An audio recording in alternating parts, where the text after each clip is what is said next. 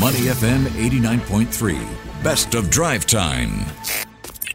Money FM 89.3. Good evening. It is drive time. Elliott Danker, Timothy Go, and Chua Tian Tian. Uh, time now for Market View. As always, Tian Tian, take us through some of the winners, losers, and basically get us all set up for mm. this conversation. Sure. So, a quick recap of how we started the day. Singapore's shares opened lower, and the Straits Times Index was down 0.2% in early trade. We're looking at 3,351 points. Some 71.5 million securities changed hands. Now, let's take a look at the closing numbers. The benchmark STI closed up 0.04% at 3,360 points. In terms of value turnover, that's 883 million Sing dollars. A gainers Trailed losers though, 222 versus 329. Top advances for the day, GMH USD, HORPA, as well as Shangri-La Hong Kong dollars. And uh, top decliners for the day, we have Spindex Industries, Neo Incorporation USD, and Jardine Cycle and Carriage. Now, some notable names seeing new developments for today. Uh, UOL Group and uh, Singapore Land Group, which purchased Meyer Park for 392 million Sing dollars via a collective sale. Much to watch. Joining us as we break down all that market movements, Benjamin Goh, Head of Research and Investor Education at well. Benjamin, welcome to the show. Hello, hi, how are you? Good. And Ben, let's start with the usuals. How has the STI closed the week? How do you think uh, it performed relative to that slew of earnings we saw over the past five trading days? Well, certainly there's been a whole bunch of uh, earning reports that came out this week. We have got a couple of interesting numbers. SGX reported earnings for the first half of their fiscal year 2023. Um, profit was up about 30%, EBITDA up about 9%, and very much in line to uh, beat um, analyst expectations of a 5% growth for the full year. I think what's interesting with uh, SGX numbers is that the treasury income was up an eye-popping 86% in the first half. Um, and this should continue alongside higher interest rates. Mm. So if the global inflation environment is still going to be elevated, uh, I think this should, this trend of high treasury uh, income uh, should bode well for uh, SGX full year earnings. Uh, the other good thing about um, the report, or rather the uh, release that came out, was that there was management guidance that the full year expenses are expected to grow at about 7%. Uh, this is uh, very much at the low end of its uh, previous guidance of between 7 to 9%.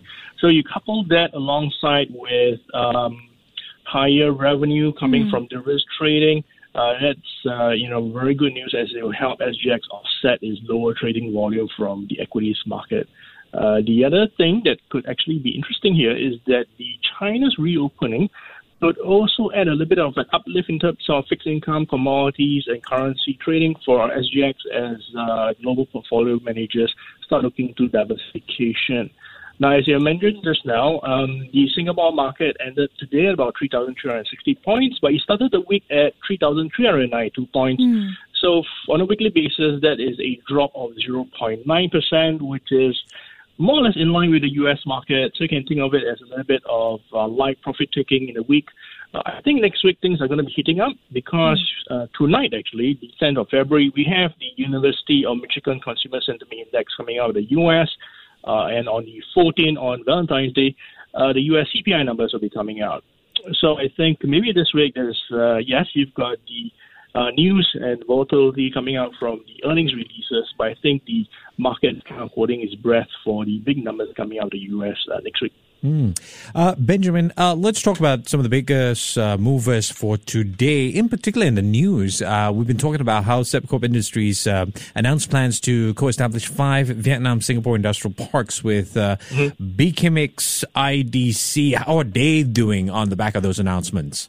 Well, it's certainly a very bullish news because having a very well-known partner like that join uh, do a joint venture there uh, with them is uh, you know bodes well for their governance as well as their business plans. So I think more information is uh, probably forthcoming. So we need to take a look at the details before working out the uh, financial models. But on the back of that, on the just on the face of it, it looks uh, like it's very bullish, um, you know, development for the company itself. All right, uh, Benjamin. Let's uh, let's zoom in on the headline for today. Meyer Park sold to UOL Singapore Land Group uh, for three hundred ninety-two million dollars. That's a third en bloc attempt. What do you think this move will mean for both companies? Well, it's probably a great opportunity for the joint venture because they managed to purchase a close to 9,000 square meter piece of land for a rather reasonable price. I think it works out to be about $1,700 per square foot or something, all in. Um, so the location itself is good with several popular schools nearby, and it's next to the ECP. So it's one way you turn right, you go to Orchard Road, turn left, you go to uh, Changi Airport. Um, now we have also seen some anecdotal data points showing growing interest in the Singapore market from foreign buyers, uh, especially from uh, China. Um, and we're not talking about the people who are moving to, you know, Sentosa Cove, right? We're talking about the middle class uh, looking for condominiums. So they could be coming here, um, you know, looking for a place to live, uh, as well as uh, looking for something to invest in. So the Singapore rents have, as you have uh, probably already know, have spiked quite a fair bit, uh, but certainly have not caught up with Hong Kong.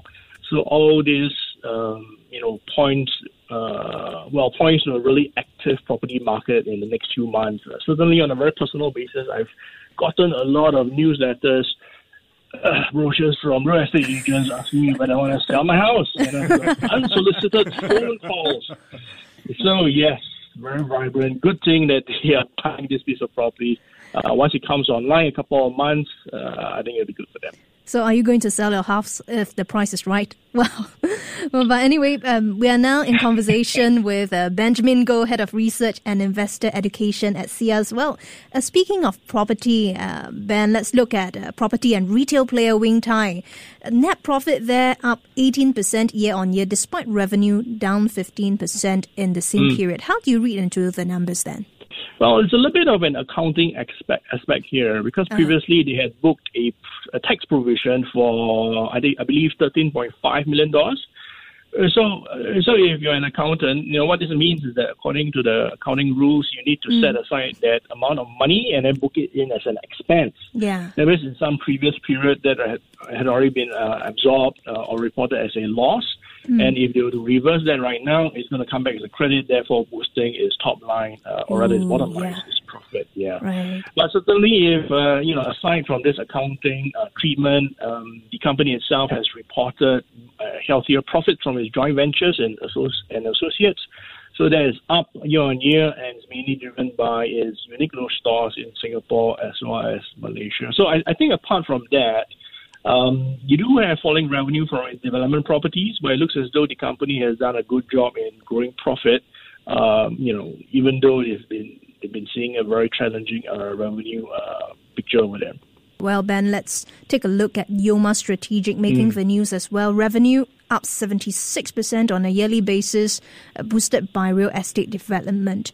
Now, what's the outlook for the company given the uncertainties involved and also where it is operating in? Well, okay, so let's bifurcate the numbers a little bit. Uh, mm. If you look at contributions from real estate development, the revenue growth there was about 96.5%. Mm. Uh, financial services uh, business uh, grew by about 336%, and I really had to change this number again.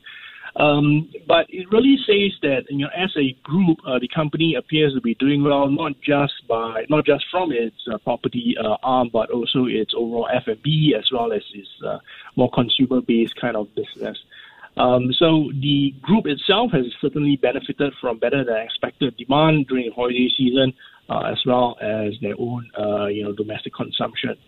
Um, now that said, Yoma is uh, mainly concentrated in the domestic market of Myanmar. Yeah. Um, and that is, you know, whether it's rightly or wrongly, that's seen as the emerging market. Uh, generally mm. speaking, if you're talking about finances, banking, uh, lending, so on and so forth, emerging markets tend to get the short end of the stick wherever the global economy ends mm. up uh, in hard landing. Yeah. So we have to see how it works out. So company doing well, but uh, I think there's a little bit of a more uh, geopolitical, geographical risk there. All right. Thank you very much, Ben. That was Benjamin Goh, Head of Research and Investor Education at SIAS. Have a great weekend ahead. Before acting on the information on Money FM, please consider if it's suitable for your own investment objectives, financial situation, and risk tolerance.